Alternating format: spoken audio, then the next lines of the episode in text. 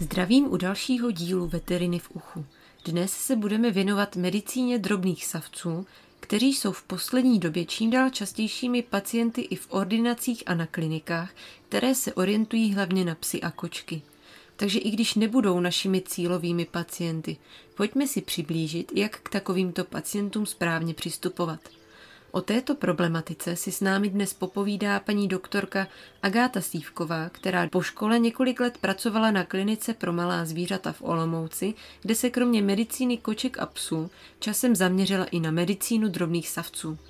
Následně působila rok a půl na veterinární klinice Jekl a Hauptmann v Brně, kde prohloubila své drobnosavčí znalosti a nyní má vlastní praxi zpátky na Olomoucku, kde se věnuje medicíně malých zvířat, převážně však drobným savcům.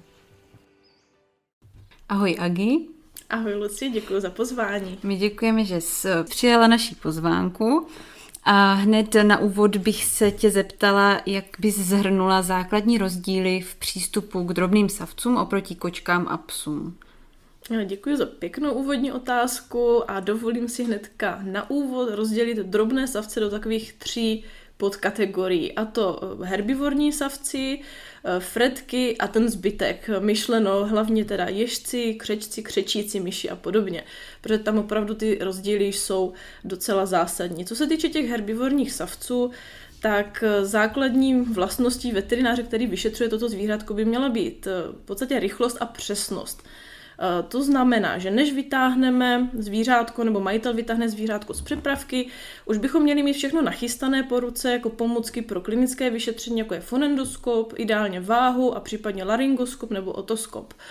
Eh, hrozně důležité je zmínit, že pokud zvířátko již vytáhneme na stůl, a vyskytuje se na vyšetřovacím stole, mělo by být pořád fixované, eh, respektive mělo by na něm být ruka, ať už naše majitele, anebo Eh, proškoleného technika nebo studenta.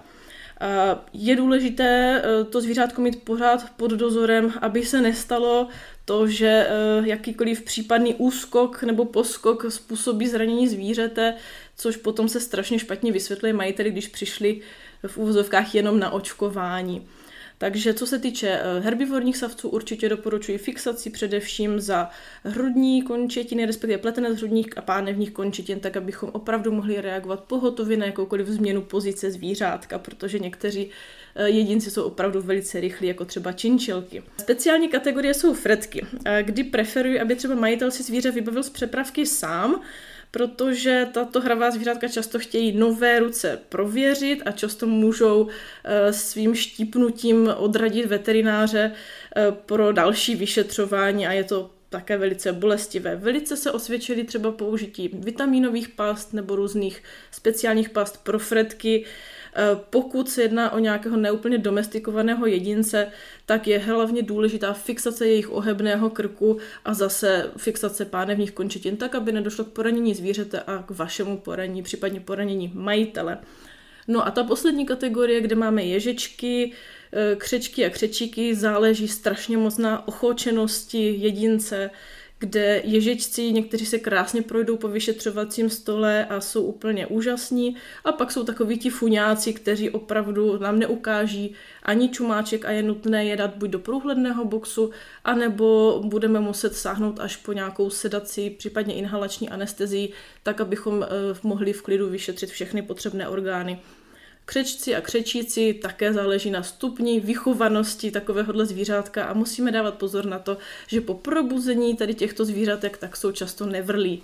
E, rizika určitě jako poranění e, v bederní oblasti třeba u páteře, u králíku, pokud opravdu e, oni vyskočí, může dojít k rotaci celé té páteře, ale pokud dodržíme ty zásady právě správné fixace, tak eh, se to většinou v praxi moc nestává. Opravdu, jako pokud my jsme připraveni a důsledně dodržujeme krok za krokem a v podstatě, co je důležité, děláme vždycky to vyšetření stejně, tak abychom vlastně zaprvé nevynechali nic, eh, tak se nemůže stát, že by došlo k nějakému poranění toho zvířátka a hlavně nejhorší je taková situace, kdy opravdu spadne ze stolu. Slyšela jsem, zaplať pámbu, ještě se mně to nestalo, takže Eh, doufám, že i posluchači, hlavně ze řad studentů, budou eh, bedlivě fixovat zvířátka tak, aby k tomuto nedocházelo. Dobře. Teď bych přišla k otázce ohledně preventivní prohlídky. Kdybys nám mohla popsat postup eh, základního klinického vyšetření, od jaké soustavy postupujeme kam? Tak děkuji Luci za otázku. Určitě preventivní prohlídce a klinickému vyšetření by měla předcházet důkladná anamnéza. V dnešní době nevím, jestli úplně opomíjený faktor, ale eh, je dobré, než vytáhneme to zvíře z přepravky, jak už jsem dříve zmínila, protože to musí proběhnout to klinické vyšetření velice rychle a precizně, tak už musíme trošičku vědět, eh, na co se zaměřit v tom smyslu, spíš na charakter toho zvířátka, zda je ochočené, Eh, nebo ne, zda je bolestivé, anebo opravdu jde jenom pouze na nějaké preventivní vyšetření. A jako velice důležitý i prvek považuji probrat hned v úvodu s majiteli management zvířátka, krmivo, pohyb a, eh, a podobné, a podobné aktivity. Eh, to se doporučuje v podstatě u všech drobných savců bez, bez nějakého rozdílu. Pak zase je rozdíl u herbivorních savců, u freteček a u ježičků. E, nejčastěji zastoupeným zvířátkem třeba u nás jsou morčátka a králíci, takže když si vezmeme takového králíčka, začínáme samozřejmě už jako pohledem, kdy se podíváme, v jakém stavu nám majitel přinesl to zvíře, zda je přivědomí, jak se chová v přepravce, jestli je bázlivější nebo naopak aktivně je zvědavé, co se děje. E, všímáme si určitě pozice hlavy. U králíku strašně nápadný může být třeba náklon hlavy na nějakou stranu, případně nějaké parézy končetin. Eh, velice nápadným jako znakem nějakého problému může být samozřejmě krvácení, poškození eh, kožichu a já třeba osobně hodně se řídím i eh, čichovým věmem, kdy opravdu to zvíře nějakým způsobem je cítit, ať už třeba trpí průjmovým onemocněním, případně onemocněním močového aparátu, tak tohle všechno lze zjistit ještě než šáhneme na zvíře. Co se týče dalšího vyšetření, určitě se nabízí jako klasický trias, to je určitě dobré vyšetření, ale v praxi uh, u stresovaného králíka jako zas tak jako s přesností měřit tep a dechovou frekvenci není úplně běžná praxe, co se týče i měření teploty. Uh, určitě by se provádět mělo Přesto, co se týče té teploty, tak spíše pozorujeme, no, měříme, když se jedná o hypotermii, protože tato zvířátka jsou náchylná na podchlazení, případně to značí nějaký závažný zdravotní stav. Co se týče horečnatých stavů, tak třeba u fretek eh, tam uh, může být při nějakém silném zánětu, případně u nějakých uh, chorob, jako je DIM, a uh, spíše ty teploty bývají ale uh, u hypotermických zvířat jako nápadné. Každopádně takovéhle zvíře, ať už s hypotermí nebo s hypertermí, je uh, pacient vyžadující potom okamžitou stabilizaci a až následně se věnujeme jednotlivým organovým soustavám. Ale abychom dokončili to klinické vyšetření, tak je nutné samozřejmě podívat se na oči, uši, zkontrolovat eh, sliznice, pokud nám to samozřejmě zvířátko dovolí, všimáme si barvy, zda tam je ikterické zabarvení, cyanotické, nebo jestli jsou krásně růžové sliznice, spojivky, výhřezí víček, eh, třetích víček samozřejmě u králíčku a podobně. A následně si vlastně prohmátneme celé to zvířátko od, od hlavy až po ocásek, po páteři, zjistíme, jestli tam jsou nějaké krusty, šupinky, Eh, případně hrozně důležité je zhodnocení celkového, eh, celkové kondice zvířete, to znamená body condition score a eh, osvalení toho zvířete. Jo, určitě nezapomínat na tohle, protože myslím si, že v tom my, jako v té klinické praxi, máme hrozné nedostatky, protože zhodnotit stav králíka, který je obézní jenom na základě toho, že má velký kožich, není úplně jako správné a opravdu jako prošahat si ty body, jako jsou eh, hrboly, eh, sedací pánevní, páteř, eh, osvalení všude na končetinách a až na základě toho vlastně určit, v jakém stavu se to zvíře nachází a tím si i poodhalíme tu diagnozu, kdy majitel nám řekne, že sice nežral včera, ale pravděpodobně ten problém už bude nějakou dobu trvat. Samozřejmě následuje palpace, Tady bych řekla praxe, praxe, praxe. No. Čím více těch zvířátek samozřejmě máme prošahaných, tak tím jsme si jistější v tom klinickém vyšetření. A optimálně je držet zvířátko na všech čtyřech končetinách s lehce přizvedlým hrudníkem, kdy můžeme krásně palpovat všechny orgány, pokud to zvíře samozřejmě nejeví nějaké známky bolesti, tak od žaludku, eh, sleziny, střev eh, si můžeme krásně propalpovat to bříško, u samic samozřejmě velký důraz na reprodukční aparát, jak u samic králíku, tak samozřejmě u morčat pozor na ovariální cysty. Tady ta palpace musí být velice citlivá, to znamená jako hluboká palpace ano, ale když máme starší samici morčete třeba od 3 let výš, tak velice opatrně, aby nedošlo právě k perforaci eh, jakékoliv tady té cysty a mohlo by to vést zase k nějakému zhoršení toho stavu. A co je za mě hrozně důležité, opravdu si ověřit pohlaví u herbivorních savců, protože často majitelé eh, z jejich králíčka mají náhodou potom králici a podobně, takže eh, nezapomínat na pořádné ohledání vlastně okolo uh, genitálí a samozřejmě i řitní otvor nám ukáže, zda to zvíře opravdu trpí průjmy, nebo naopak má to z pořádku, často si toho majitele opravdu nemusí všimnout a tohle to nám napoví strašně moc.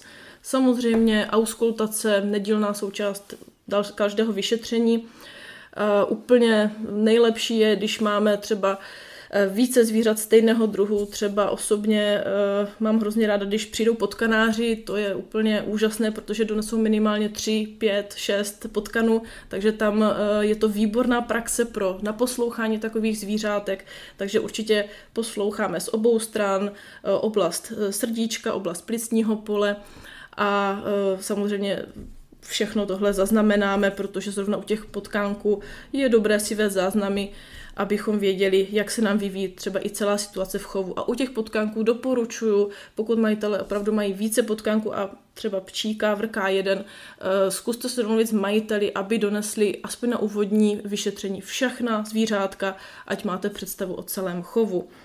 No a e, nakonec e, by mělo vlastně následovat u herbivorních savců vyšetření dutiny ústní. Provádíme ho nakonec, protože je asi nejvíce stresové pro takové zvířátko a potřebujeme k němu asistenta. Klinické vyšetření třeba konkrétně já provádím tak, že si sama fixuji zvíře, ale na vyšetření dutiny ústní u králíka, morčátka, činčili, osmáčka, už potřebují člověka ideálně školeného tak, aby věděli, jak zvířátko chytnout a to vyšetření pomocí pediatrického laryngoskopu nebo otoskopu proběhlo velice rychle, ale kvalitně, tak abychom zhodnotili stav dutiny ústní. A Potom eh, samozřejmě ještě jsem možná mohla zmínit hned na úvod, co je hrozně důležité, tak váha. Vážení zvířete je strašně, strašně důležité u těch drobných savců. Eh, nic to nestojí, každý veterinář váhu má v ordinaci a na základě té hmotnosti my můžeme krásně vidět eh, vlastně stav toho pacienta, zda se nám třeba v průběhu toho roku zlepšil jeho zdravotní stav, zhoršil a na základě toho můžeme doporučit majiteli nějaká další opatření. Dobře, děkuji. A ještě k preventivním zákrokům se řadí i kastrace. V jakém věku je vhodné začít kastrovat uh, tady ty různé druhy uh, drobných savců? Tak uh, zvlášť kategorie zase herbivorní savci. Pokud vezmeme eh, třeba samičky eh, králíků, tak tam můžeme v podstatě od čtyř měsíců a vše bezpečně kastrovat. Eh, dle stavu té samice se volí potom ovariektomie nebo ovariohysterektovaginektomie. Od půl roku už doporučuji dělat kompletní kastraci, tak aby tam nebylo pozdě nějaký jiný problém. Eh, co se týče samců, tam v podstatě od tří měsíců je bezpečná kastrace, eh, neměl by tam být žádný problém. Tohle teda platí pro ty herbivorní savce, trošičku jinak to mají fretky, protože to jsou hodně speciální zvířátka. Eh, obecně těch schémat je víc, ale asi to nejčastější je, že fretečka se nechá proběhnout první říje, která by se teda měla hormonálně ukončit.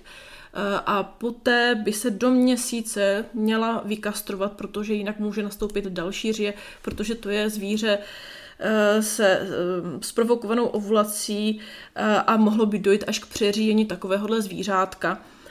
Takže poučit určitě majitele, že fretečky je nutné kastrovat a určitě ty říje eh, předtím ukončit. Lze zvolit ranou kastraci ještě před první ří, eh, používá se to, hlavně v Americe, tam se dělají hodně rané kastrace, eh, u nás je nejběžnější opravdu po první ukončené ří vykastrovat. A co se týče eh, potkaníček, eh, hodně majitelů třeba ani neví, že mají možnost kastrovat potkaní samičky, takže určitě doporučit, protože od tří měsíců lze taky bezpečně kastrovat takovouto samičku, protože to je výborná prevence tumoru mléčné žlázy, kde se sníží riziko vzniku až o nějakých 70-80%, což ten benefit je určitě, určitě veliký. Eh, potkaní samci, tam to záleží na majiteli, zda eh, je tam zdravotní problém, nebo jestli tam je nějaké nežádoucí samčí chování, ale co se samců týče, není úplně zdravotní problém, jako co se týče kastrace, není nutné zase tak kastrovat, jako ty samičky.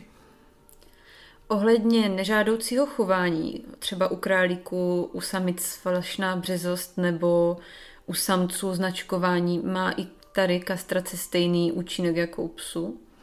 A eh, koček. Určitě, určitě ano, eh, protože i králičí samice samozřejmě eh, by měli mít ukončenou říji nějakým si způsobem a pokud teda nezvažujeme nějaký chov, tak dochází velice často k tady těm hormonálním problémům. Často samice bývají, bych řekla, až agresivnější než samci a je tedy nutné eh, řešit tady toto, takže poučit majitele, i když oni si často zvyknou žít v područí agresivní samice, ale eh, určitě víme všichni, že tady tenhle neustálý hormonální stimul na ty reprodukční orgány vede k velice závažným zdravotním problémům, jako je třeba adenokarcinom dělohy, případně záněty dělohy v pozdějším věku samice. Takže určitě při očkování vysvětlit majiteli eh, jako kastraci benefity, takže určitě se jim potom s tou samičkou bude i lépe lépe žít a uh, oni se bojí, že se změní povaha samice. Není to, není to pravda, naopak oni se sklidní, uh, nebudou si vytrhávat chlupy a bude to takový příjemnější mazlíček.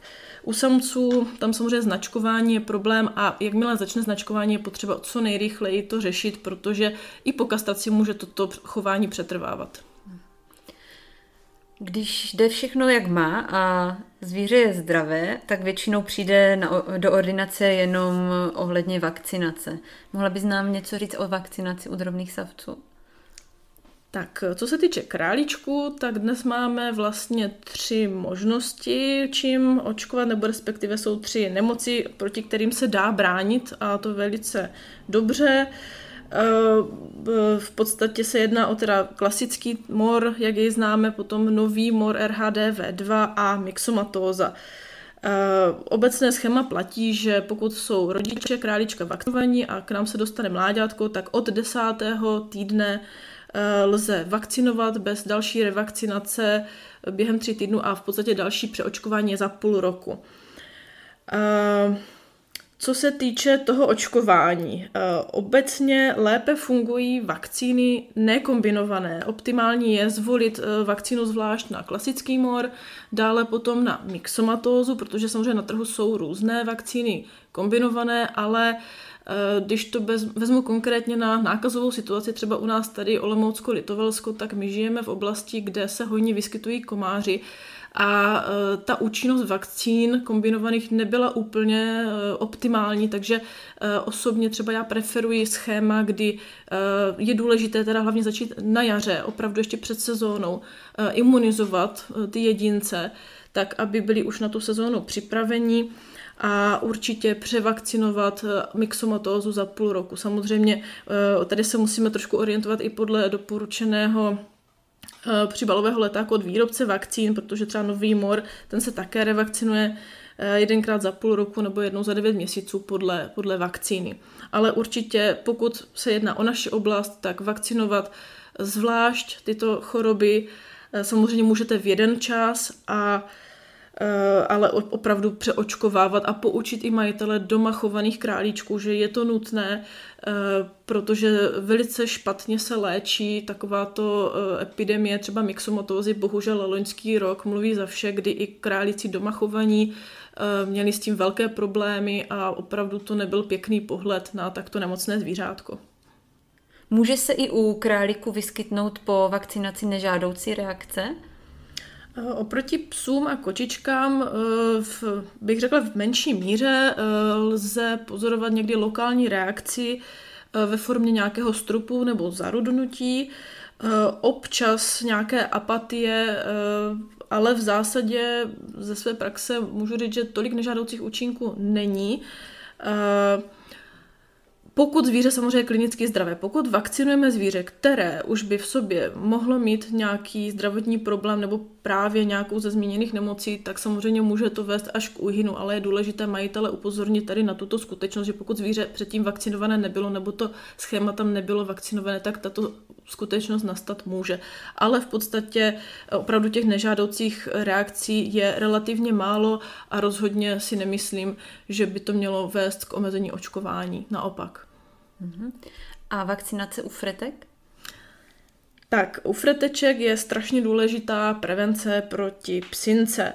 Eh, v podstatě další eh, choroby, které se fretky týkají, jako je leptospiróza a jiné eh, složky, které jsou součástí psích vakcín, protože fretky nemají nějaké svoje speciální vakcíny, tak fretka v podstatě nepotřebuje se imunizovat, takže volíme vakcíny které jsou navrženy proti psince pro štěňata, eh, co je strašně důležité, vyvarovat se některým typům vakcín, eh, jako je například Canvac, kde byla prokázána několikrát onemocnění fretečky přímo po vakcinaci onemocněny psinkou a došlo to až k úhynu. Takže pokud budete chtít ve své praxi očkovat eh, fretečky, tak určitě si ověřit, jakou máte vakcínu. Eh, dnes většina fretkařů už jako ví přesně, které vakcíny lze použít a které ne, takže veďte s nimi do nějaké míry debatu, kterou vakcínou a proč.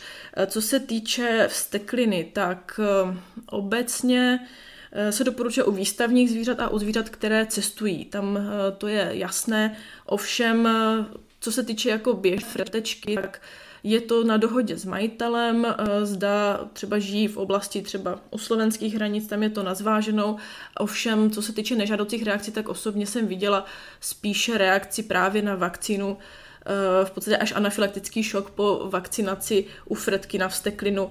Naštěstí to dopadlo dobře, ale u té vstekliny bych byla trošičku opatrnější a je důležité zvážit rizika a benefity tady této vakcinace. Ale psinka bez diskuze, eh, mladé i staré jedince, eh, často majitelé říkají, že fretka je stará, že už ji nechtějí vakcinovat.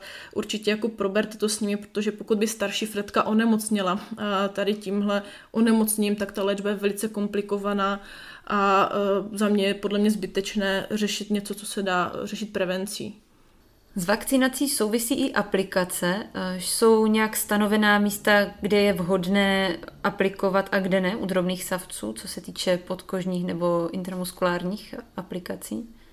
Tak pokud se bavíme o subkutální aplikaci, tak se preferuje oblast dorzální, ať už u králíčku nebo u morčat. U morčat pozor, ta kůže tam může být velice silná, takže opravdu dát si záležet, že, že jsme naaplikovali do podkoží a ne intradermálně. Tam potom můžou vznikat eh, docela nepříjemné záležitosti a majitel přijde s tím, že morčátko nebo králíček mají eh, nehezké reakce. Eh, co se týče trošku laterálnějšího, uh, laterálnější aplikace. Ono, pokud máte zvíře na hospitalizaci třeba týden, tak už moc si nemůžete vybírat, uh, kde aplikovat. Přesto jako můžeme si dovolit aplikaci subkutální i laterální, ale musíme počítat s tím, že tam ta oblast je více krvena a může dojít k vlastně krvácení a je nutné na to samozřejmě adekvátně reagovat. Ta trošičku problém je u freteček, protože oni mají mnohem méně volné podkoží než třeba králicí morčátka. E, tam třeba podkožní aplikace bývá docela bolestivá, proto větší objemy, co se týče třeba infuzí, volíme jako intravenózní aplikace, třeba tak, jak my jsme zvyklí u, kočiček, že se dávají opravdu větší objemy do podkoží, nedoporučuje se to u fretek. Eh, ona ta fretka vám sama dá najevo, že se jí to nelíbí a nevydrží takovouhle aplikaci a není to úplně eh, ideální. Co se týče intramuskulární aplikace, tak se používá svalovina na pánevních končetinách, svaly semitendinosus, sebimembranosus, Eh, tam jenom pozor na eh, nervus ischiadicus, samozřejmě může se stát, že po aplikaci vám zvířátko odkulhá, což také nevypadá úplně dobře.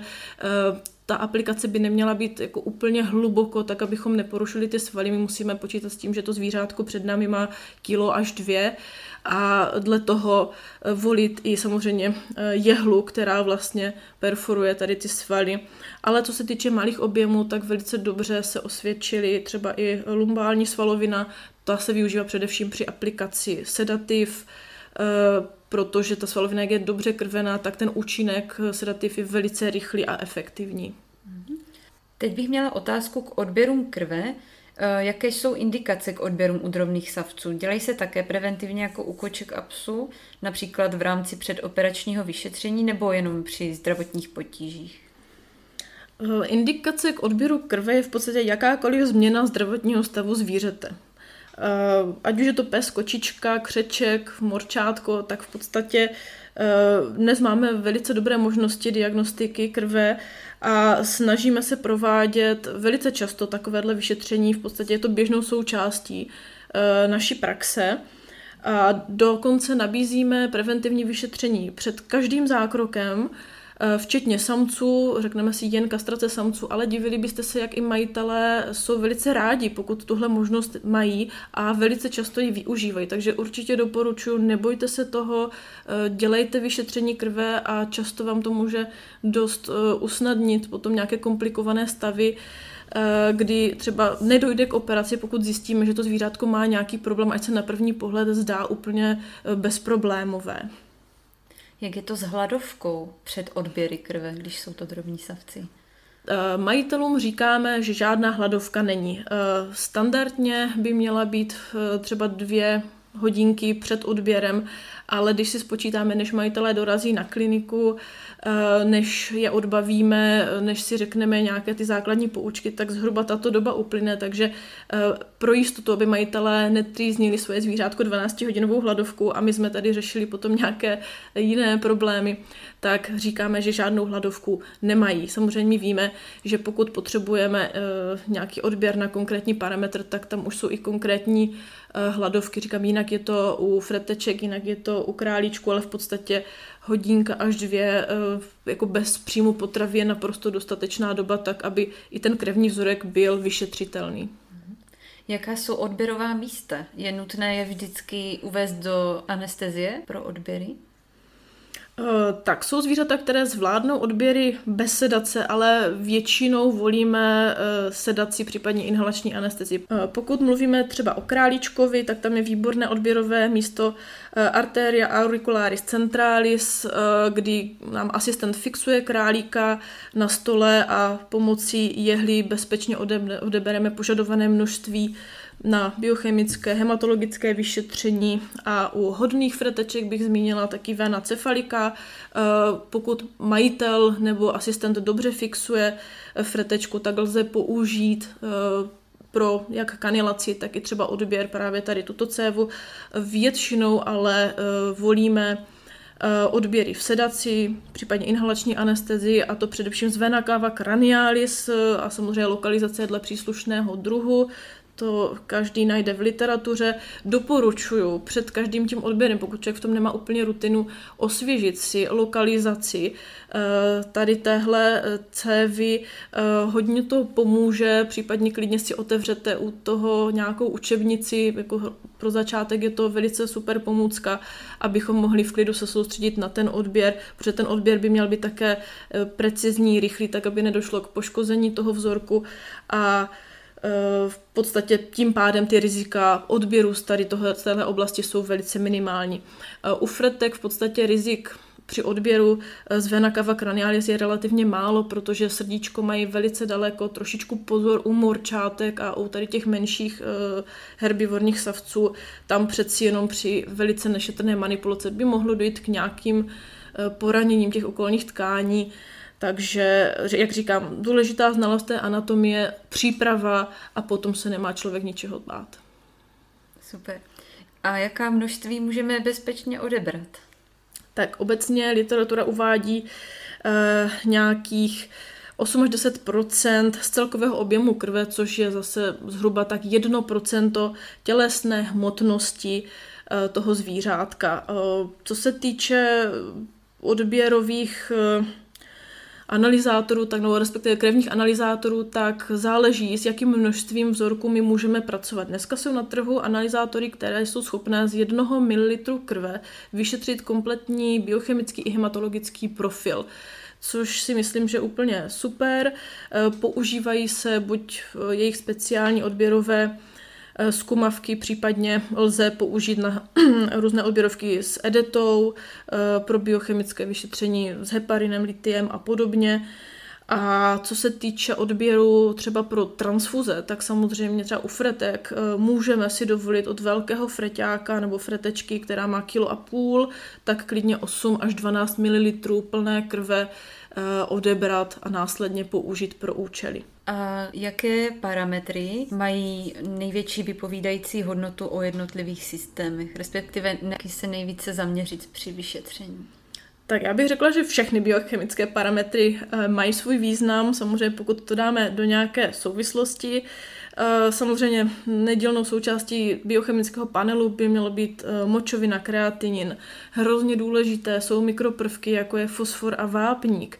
Samozřejmě tam sledujeme nejenom hodnotu každého toho prvku, ale musíme si to dát do poměru, jo? že eh, vápník s fosforem v poměru 2 k 1 může nám odhalit kvalitu stravy, kvalitu uh, skeletu a zubů. Tím pádem my můžeme diskutovat s majitelem o uh, přizpůsobení krmiva, tak aby nedocházelo k dalšímu poškozování třeba zubů. Z dalších parametrů albuminy, globuliny, jasná věc, eh, jaterní parametry. Eh, pokud mi přijde mladý králík ve výborném stavu, eh, má elevace jaterních parametrů, hnedka si řeknu, aha, pozor, mohla by to být třeba torze jaterního laloku a okamžitě jde na ultrazvuk, takže všímat si v podstatě všeho, a jako jeden parametr bez druhého moc jako nemá význam, takže vždycky dívat se opravdu na ten komplex. Jaké druhy drobných savců chodí nejčastěji a s jakými potížemi? Tak nejčastěji to budou určitě králičci, eh, hned za nimi morčátka, eh, potíže většinou, že zvířátko nežere, velice často problémy samozřejmě eh, se zoubky, poslední dobou máme hodně reprodukčních problémů, ať už eh, co se týče přímo chovu, anebo právě už zmíněné potíže eh, s overiálními cystami u morčat, záněty a nádory děloh u samic králíků. Hodně se teď rozmohli ježečci, ježek bělobřichý, to je velice oblíbené zvířátko, jsou úplně úžasní a u nich teda bohužel strašně často narážíme na problémy v dutině ústní, nejenom na hyperplazii dásní a e, špatnou kvalitu zubů, ale hlavně skvamocelulární karcinomy u ježičků, velice často u nás teď se vyskytující. E, v závěsu potom jsou hnedka fretečky, e, to je speciální kategorie, kde těch záležitostí je celá řada a jsou to strašně zajímaví pacienti, kdy každá fretečka má něco jiného. Činčelky s osmáky, samozřejmě potíže ze zuby, a poslední dobu chodí hodně křečci a křečíci. Jakými klinickými příznaky se většina zdravotních problémů u drobných savců projevuje? Většinou přijde majitel s tím, že samozřejmě zvířátko už nějaký den, dva nežere, je apatické. Jeden příznak, tisíc diagnóz. Samozřejmě e, přijít tomu na kloup je vždycky e, taková detektivní činnost, ale e, měli bychom mít na paměti, že kromě pořádné anamnézy je důležité klinické vyšetření. I když mám podezření, že to budou přerostlé zuby, tak nemusí to být úplně primární příčina a neměli bychom se spokojit s tím, že najdeme eh, přerostlé eh, stoličky, zbrousíme a tím pádem je problém vyřešený. Ne, určitě doporučuji se dívat na toho pacienta komplexně, pořádně propalpovat dutinu břišní, jestli tam není nějaký problém, pořádně poslechnout a všímat si i třeba pohybu a úplně nejlépe právě vzít zase krev, abychom věděli, že to přerůstání zubu opravdu opravdu není jenom sekundární projev nějaké jiné patologie. Kromě krve má význam odebírat nějaké další vzorky? E, určitě zásadní vyšetření e, herbivorního savce je vyšetření moči. Měl by to být úplný základ každého vyšetření, kdy pomocí obyčejného e, indikačního papírku zhodnotíme především pH moči, to je pro nás strašně důležité, pokud to pH se pohybuje 8-9 je zásadité, tak víme, že to zvíře je relativně eh, v pořádku, že ne, nedošlo ještě k nějaké metabolické acidóze a máme třeba čas na nějaká další vyšetření, jako je rengen, ultrazvuk a můžeme se pídit po té diagnóze. Eh, určitě eh, provádí se běžně cytologie, seškraby, biopsie různých záležitostí, samozřejmě chirurgie. Tohle všechno, tak jak jsme zvyklí od psů a u koček, platí pro drobné savce, jenom s tím, že musíme přesně vědět ty specifikace každého druhu. Eh, je bezpečná i cystocentéza u drobných savců? Provádí se běžně? Běžně provádíme, eh, poslední dobou jsme dělali hodně u morčátek, eh, třeba s chronickými cystitidami. Je to velice dobrá metoda, určitě majitelé to ocení. Především je ochráníme vlastně zbyteč, před zbytečným užíváním antibiotik, pokud tam je třeba jiná příčina toho problému. Takže doporučuji určitě vysvětlit majiteli benefity tohoto vyšetření, ale běžně se provádí. Kdy je nutné eh, zvíře hospitalizovat a kdy ho můžeme poslat domů? Tak, stav vyžadující hospitalizaci je určitě eh, dlouhodobé nechutenství, apatie a e, případně nějaké pooperační stavy, pokud nejde o nějaké preventivní zákroky.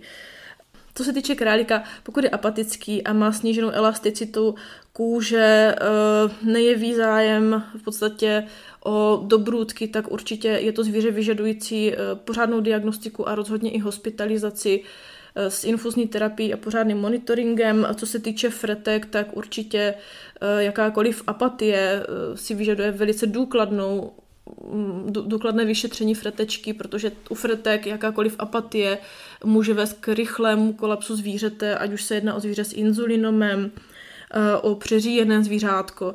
Opravdu u fretek eh, si dovolím říct, že ten zásah eh, hospitalizační by měl přijít téměř vždy, když to zvíře není úplně v pořádku a propustit ho domů pouze ve fázi, kdy opravdu zvíře přijímá potravu a je schopné užívat per orálně nějaké léky.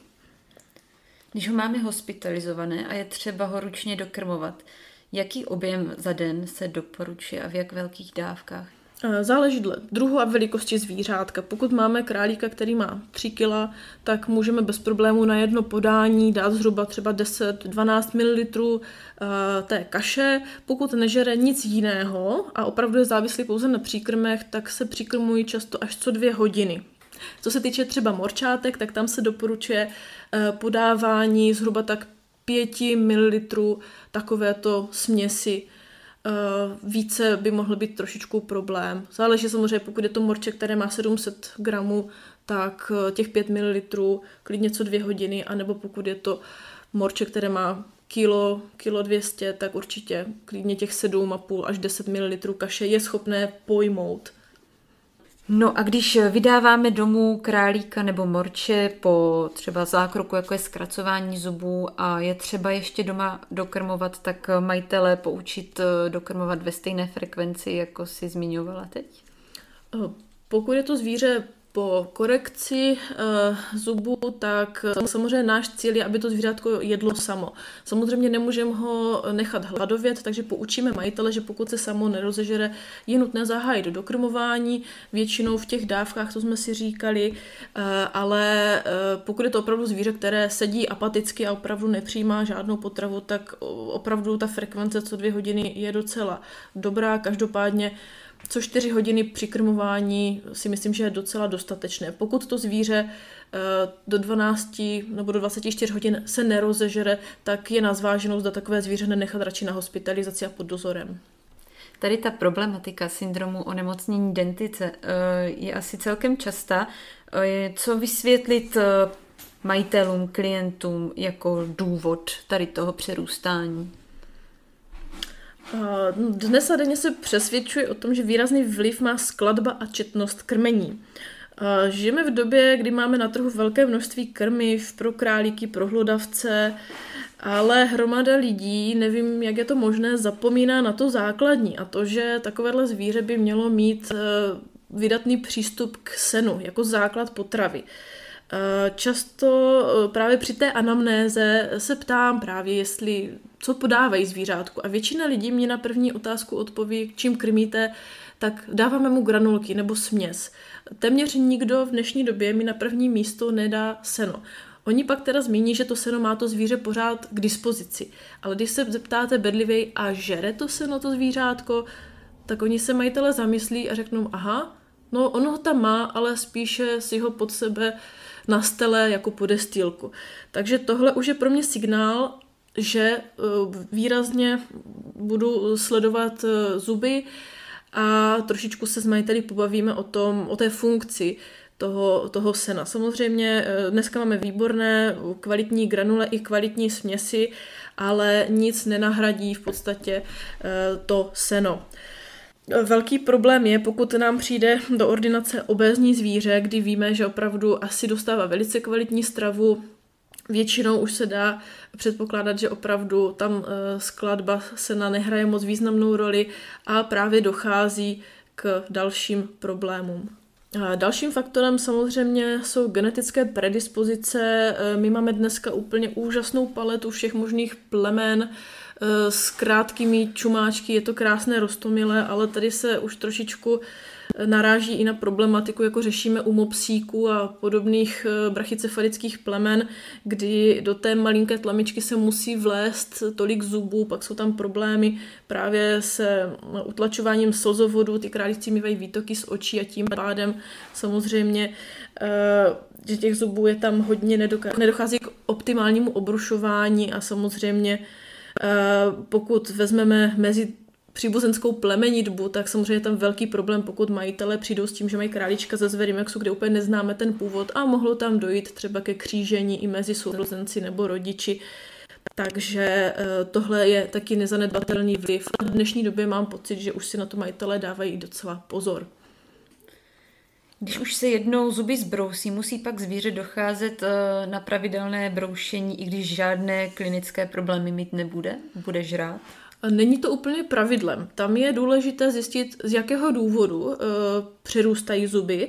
Pokud je to geneticky eh, podmíněný problém, tak samozřejmě e, my nenarovnáme čelist nějakým způsobem. E, můžeme někdy provést třeba extrakci řezáku a tím pádem pomoci tomu králíčkovi, protože extrakce se dělá především u králíků, tak aby se srovnala trošičku okluze těch premolárů a molárů ale není pravidlem, jak se někde i na internetu jsem se dočetla, že se musí celý život chodit na broušení. Není to pravda. Máme hromadu eh, králíků, kteří kvůli jinému zdravotnímu problému mají zuby přerostlé, skorigují se, vyřeší se primární zdravotní problém a ten králíček chodí na preventivní prohlídky už bez nutnosti korekce. Co se týče morčat, tam je to trošičku horší, protože i mají jiný styl žvíkání, tam eh, pokud ten zásah eh, už je, nebo respektive dojde k přerůstání těch zubů, tak je tam i výrazné porušení temporomandibulárního kloubu a může se stát, že opravdu to zvířátko bude vyžadovat tu korekci eh, často, třeba jednou za 4 až 6 až 8 týdnů a v podstatě ten majitel už bude permanentně docházet. Ale záleží, v jaké fázi onemocnění dentice se dostaví na to první broušení. Co může udělat eh, majitel doma, aby předešel právě takovýmto problémům s přerůstáním zubů? Především eh, by zvířeti měl nabídnout kvalitní stravu. A to znamená, jak už jsme si říkali, eh, seno. Můžeme ho mít v adlibitním množství, určitě majitele eh, slušně poučit o tom, eh, že seno je opravdu základ krmné dávky, ač kupuje ty nejkvalitnější granule. Často já se setkávám v praxi, že buď majitelé už jsou třeba z předchozího pracoviště osočení, že krmí nesprávně, ale není jim nabídnuté vysvětlení nebo alternativa. Takže tady považuji opravdu za důležité neříct, to pečivo prostě nebude mít a hotovo, ale říct mu proč. Například pokud majitelé podávají suché pečivo, můžu namítnout, že se to dělalo desetiletí a morčatům králičkům nikdy nic nebylo, tak říct, že na obrušování zubů to není úplně vhodné, protože pokud si zkusíte rýpnout nechtem do takového chleba nebo suchého rohlíku, tak se vám to rozdrolí na strouhanku a tím pádem to nemá absolutně žádný efekt na broušení zubů. Ale zkuste jenom nechtem eh, rozrýpnout stéblo kvalitního sena. To už je trošičku složitější, takže takhle těm majitelům pomoct pochopit tu problematiku aby zajistili dostatečně kvalitní eh, seno, samozřejmě případně můžete poučit, že můžu dávat i zelené, to znamená i trávu, pokud to zvíře na to bude eh, náležitě navýknuté, ale tady považuji za strašně důležité toho majitele neodradit a vést s ním dialog, tak aby byl schopný a ochotný pro to zvířátko udělat něco, protože oni hrozně rádi je budou rozmazlovat eh, dobrůdkami a dropsíkama a a různýma tyčinkama, ale vysvětlit mu to, že ano, i my si občas dáme čokoládu, ale nemělo by to být úplně na běžném jídelníčku našeho zvířátka. A mohla bys nám popsat, eh, jaký je obecný přístup a péče o pacienty, kteří přijdou na nějaký zákrok, který má proběhnout v anestezii? Tak předcházet každému zákroku by mělo klinické vyšetření, auskultace srdíčka eh, a jakýsi základní status, eh, zda je vůbec vhodné takovéhle pacienta uvést do nějaké sedace anestezie. Eh, pokud je všechno toto v pořádku a samozřejmě pokud máme tu možnost, máme vyšetřené i krve, tak eh, není vůbec problém přistoupit eh, k anestezii. Volíme většinou, máme tady několik druhů anestezie. Samozřejmě úplně nejšetrnější je kombinace inhalační anestezie s nějakou premedikací. To drobný savci snáší velice dobře a ta přežitelnost po těch zákrocích je velice dobrá. Hrozně důležitý je předoperační a pooperační management. A to znamená především udržení tělesné teploty takovéhohle drobného savce, protože oni opravdu velice snadno ztrácí tělesnou teplotu, pokud je uvedeme do anestezie, tak za velice zásadní pro rekonvalescenci považuji právě udržení tělesné teploty, to znamená umístění na nějaké vyhřívané dečky, případně fukary eh, a pak ty zvířátka velice dobře se budí a fungují. Velice vhodné je taky připravit si jakousi podpůrnou terapii. E, máme dnes hromadu léků na ochranu jater. E, dobré je do toho standardního protokolu zahrnout i prokinetika u drobných savců. E, trošičku jinak je to u fretek, tam rozhodně bych doporučila ochranou léčbu žaludku, případně nějaké antiemetikum. Je to taky výborné při probouzení přefretečky. Můžou zvracet třeba po zákroku. Samozřejmě nějaké vitamíny ze skupiny B lze také podávat. Je to velice, velice potom efektivní. U morčat lze podávat samozřejmě injekčně i vitamin C pro lepší rekonvalescenci určitě. Je to také velice, velice dobré. Stejně tak u činčil. Je to, je to výborné porovnání s kočkami a psy eh, trpí i drobní savci na onemocnění uregonitálního aparátu?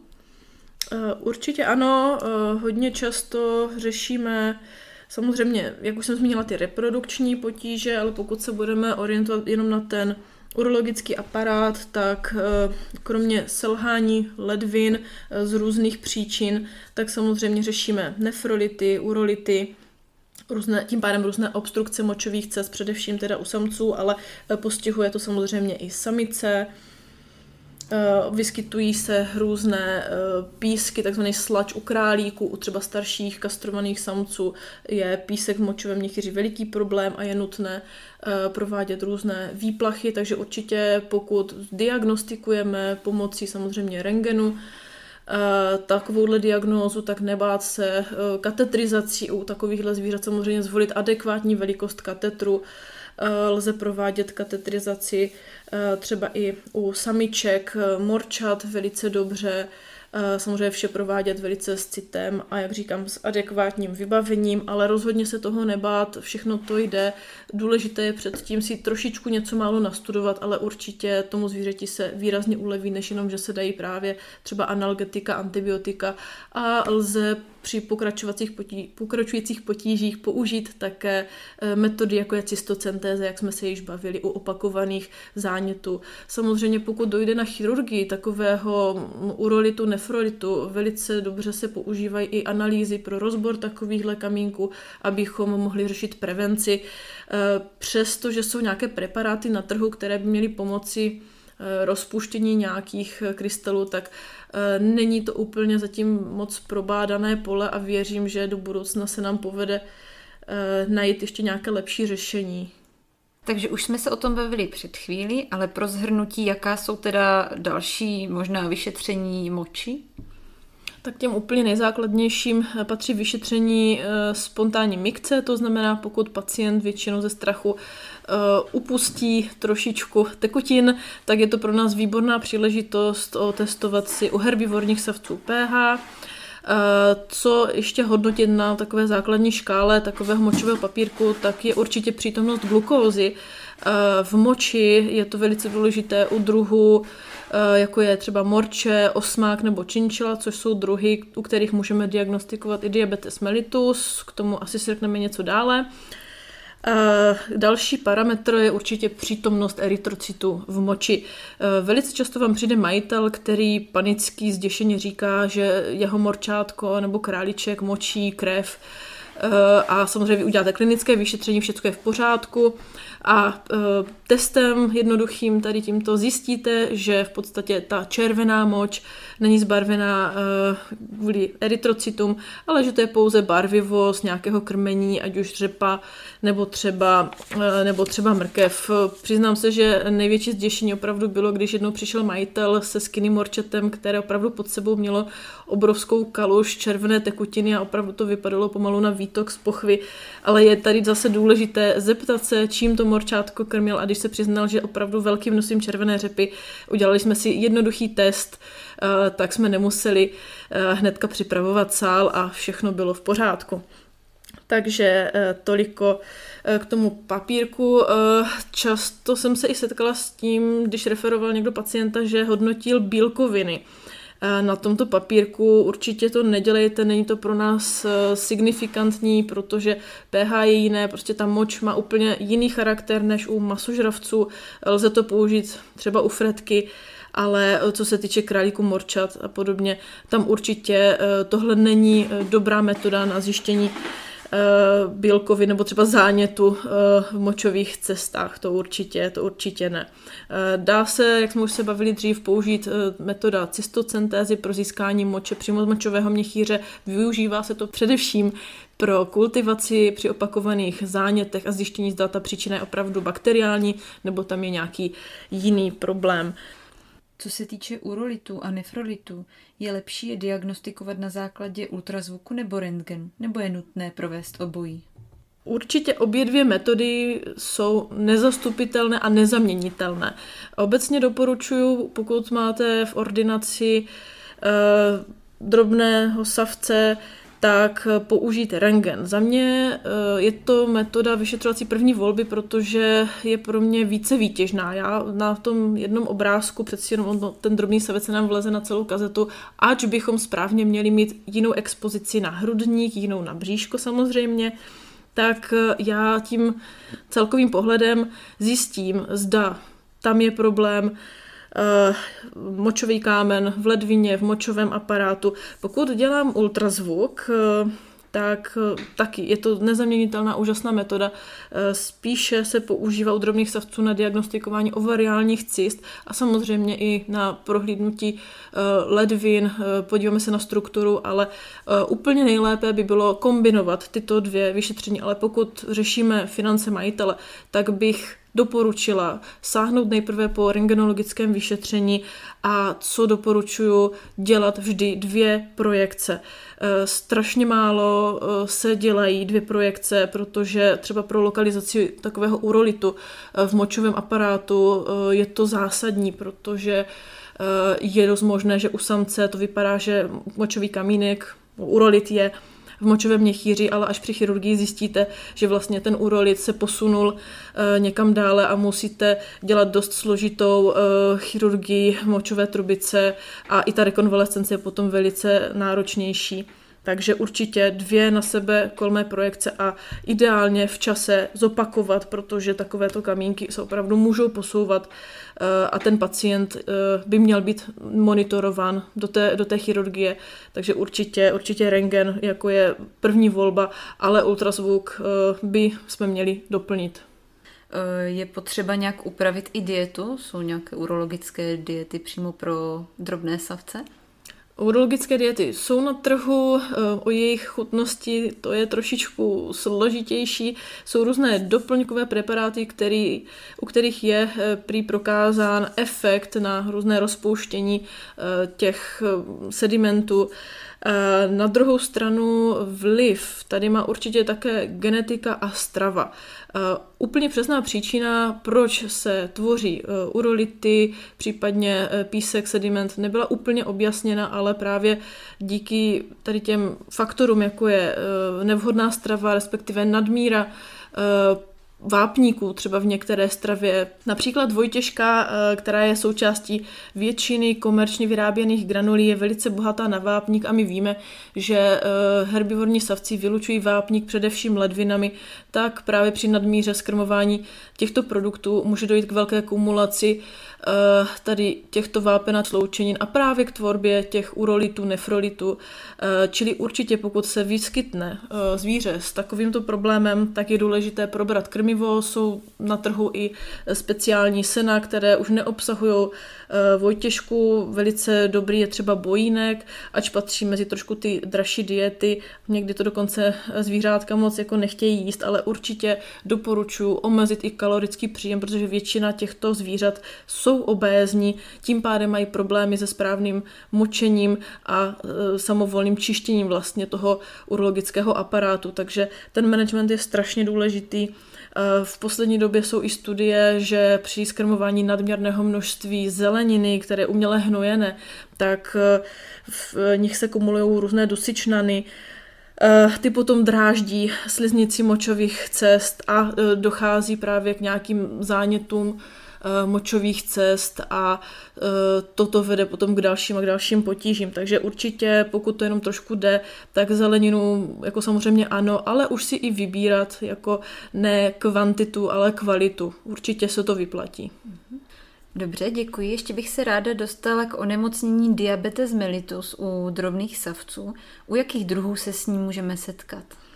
Určitě první mě hned napadá morče, činčila, osmák, opak k tomu bych jenom zmínila Fredku, kdy se setkáváme uh, s onemocněním uh, hypoglykemickým a to je při nádorovém onemocnění slinivky inzulinom, to jenom tak na okraj. Vzácně u fretek po nějaké operaci se může také vyskytnout uh, hyperglykémie, takže tam jenom tak na okraj uh, u fretek rozhodně řešit management glukózy. Co se týče diabetu, diabetes mellitus, tak uh, když vám přijde zvířátko, morče v velice dobrém výživném stavu a vypadá až tak jako otekle, tak určitě mě bleskne hlavou, aha, majitelka třeba řekne hodně pije, uh, hodně močí, tak určitě by i v rámci toho běžného vyšetření bez anestezie mělo být aspoň základní změření glykémie. Používají se proto humánní glukometry, velice dobře měří. Samozřejmě to je takový první screening, který by měl být doplněný o vyšetření moči takového zvířete, kde vidíme, jestli tam je glukos urie nebo ne. A pokud by se prokázala Eh, hyperglykémie, kterou považujeme za hodnotu nad těch 10 milimolů na litr, tak určitě doporučit majiteli vyšetřit eh, krev, abychom zjistili eh, reálnou hodnotu vlastně v krvi té glukózy a případně se domluvit na další stanovení glykemické křivky. Jak se u takovýchto malých zvířat ta glykemická křivka stanovuje? Eh, když už majitel souhlasí eh, s takovouhle diagnostikou, tak optimální je zvíře si hospitalizovat na den až dva. Eh, měří se v první den glukóza, bereme většinou z vena cava cranialis, stačí vlastně kapka krve a pomocí glukometru tedy měříme glukózu. Optimálně je si to ještě ověřit přímo na krevním analyzátoru a porovnávat tady tyto dvě hodnoty. Další měření by mělo proběhnout po aplikaci inzulínu. Co se týče inzulínu, tam je to trošičku zajímavé, kdy se zkouší hromada různých preparátů. Nejlépe zatím vypadají humánní preparáty, oproti těm veterinárním tak e, drží déle. A začínáme na jedné mezinárodní jednotce jedenkrát až dvakrát denně. To znamená, odebereme před aplikací inzulínu Eh, dáme první dávku, první jednotku a eh, měříme eh, další hodinu, pak za dvě hodiny, za čtyři hodiny a takto si stanovujeme glykemickou křivku, protože u morčat a králíku, no u králíku to zase není tak běžné, ale u těch herbivorných savců oni by měli mít přístup ke krmivu více-méně celý den, tak o nějaké hladovce úplně Eh, zde není řeč, protože my musíme simulovat přirozené podmínky toho zvířete, které bude doma v kleci, tak abychom viděli tu dynamiku té glukózy. A jaké jsou predispoziční faktory ke vzniku diabetes mellitus? Určitě obezita a nevhodná strava. Mám zrovna nedávno případ morčete relativně mladého, kdy majitelé opravdu dopřávali enormní množství především zeleniny, vodnaté zeleniny a to zvířátko mělo neustále plnou misku i různé směsi, takže bylo opravdu velice obézní a majitel bohužel nechtěl slyšet o nějakých změnách managementu. Bylo tam i suché pečivo ve velké míře a uh, bohužel tento případ nedopadl úplně dobře. Na druhou stranu pak si pořídili další morčátko, mladé a u mladého morčete, protože majitel byl zvyklý monitorovat uh, glukózu v moči, tak si udělal ze srandy eh, v podstatě vyšetření a zděsil se, že je tam glukosúrie i u dvouměsíčního zvířátka. Tak mi psal, že teda asi přehodnotil ten management a momentálně zvíře je na nějaké restriktivní stravě a uh, glykémie se okamžitě upravila, takže tady považuji za strašně důležité a osvědčilo se mi to i v praxi, že opravdu management, hlavně teda o morčat, Eh, je, že někdy méně je více, že opravdu kvalitní seno eh, kvalitní zelenina, ale v nějaké rozumné míře, občas nějaké, nějaké kvalitní granule, ale monitorovat eh, to zvíře, aby nedošlo právě k obezitě, protože opravdu diabetes může vést k velmi eh, vážným zdravotním komplikacím. Zrovna tam ten eh, morčák měl strašně těžce léčitelnou chylitidu, měl neustále záněty pisku, do toho pododermatitidu a opravdu takovému zvířátku se strašně těžko dá pomoct. Ty jsi mluvila o vodnaté zelenině. I ta je teda nevhodná, co se týče cukru? Není nevhodná, ale množství je velice zásadní. Pokud dáme kolečko okurky, tak to samozřejmě nikomu neublíží, ale nesmíme mu dát půlku toho okurku nebo salátu. Eh, z té zeleniny bezpečná zelenina v podstatě jsou kořenové zeleniny jako mrkví, téměř, jako bych řekla, neublížíme, ale opravdu těch salátů okurků bych byla velice opatrná. Záleží na původu té zeleniny. Strašně je to důležité, jak už jsme se bavili o předchozí otázky, že eh, většina zeleniny, kterou kupujeme v supermarketech, tak pochází z velkovýroby, kde opravdu to hnojení je eh, ve velké míře a opravdu se to může kumulovat v organismu. Potom to může mít za, za následek i tady ty endokrinopatie. A jaký je teda ideální denní příjem zeleniny, aby jsme zachovali i příjem vitaminu C? Četla jsem někde, že nějakých až 100-200 gramů zeleniny za den. Záleží, co to morče dále k tomu má. Pokud používáme seno, jednou denně třeba kvalitní granule, kde je optimalizovaný poměr vitamínu C, tak opravdu té zeleniny můžeme dát, řekněme, hrst a záleží opravdu, jakou zeleninu, protože každá ta zelenina má jiný poměr vitamínu C. Vhodná je například paprika, někdo dává i citrusové plody, ale tam paradoxně toho není zas tak tolik. Eh, takže jako běžné morče opravdu tu hrst zeleniny by sníst mělo. Samozřejmě eh, lze podávat i takové věci, jako je brokolice a tak dál, ale zase to zvíře na to musí být zvyklé. Ne, nemělo by se stát, že majitelé si přečtou něco takového, nebo my jim řekneme, že morče by měl mít zeleninu a majitelé přijdou domů a dají mu kopu zeleniny. To opravdu ne, ale lepší je v menších dávkách, eh, třeba ráno, v poledne, večer aplikovat tady to množství. A záleží zase i na plemeni, na stavu kastrace, jestli to zvíře kastrované je nebo není, protože pokud jsou to kastráti, mají trošku nižší ten metabolický příjem, takže určitě eh, řešit to hodně individuálně a bylo by fajn, kdyby jsme naučili majitele drobných savců chodit na jakési konzultace jako preventivní k nám do ordinací a my jsme byli dost vzdělení na to, abychom jim řekli, co je ještě vhodné a co už ne. Takže ovoce bys nezařadila vůbec do každodenní stravy? Ovoce beru spíše jako doplněk, pamlsek za odměnu. Eh, pokud je léto, samozřejmě svým morčatům dávám meloun, občas nějakou tu jahodu můžeme určitě použít, ale eh, zase nemělo by to být jako v nějaké větší, větší míře. Prostě nemůžeme dát velký měsíček melounu jednomu morčátku, opravdu spíše jenom nějakou kostičku na chuť ale základ by zase mělo být seno, případně i zelená tráva je velice vhodná, pokud navíkáme to zvíře pomaličku. Eh, co se týče ovoce, říkám, je to jak nemělo by to být majoritně zastoupeno v krmné dávce. Mm-hmm.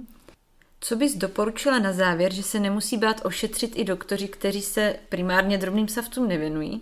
A co je naopak lepší, když budou raději rovnou referovat Chtěla bych posluchačům eh, říct, aby věnovali stejnou péči a preciznost vyšetření každému pacientovi, ať má 50 gramů nebo 50 kilo.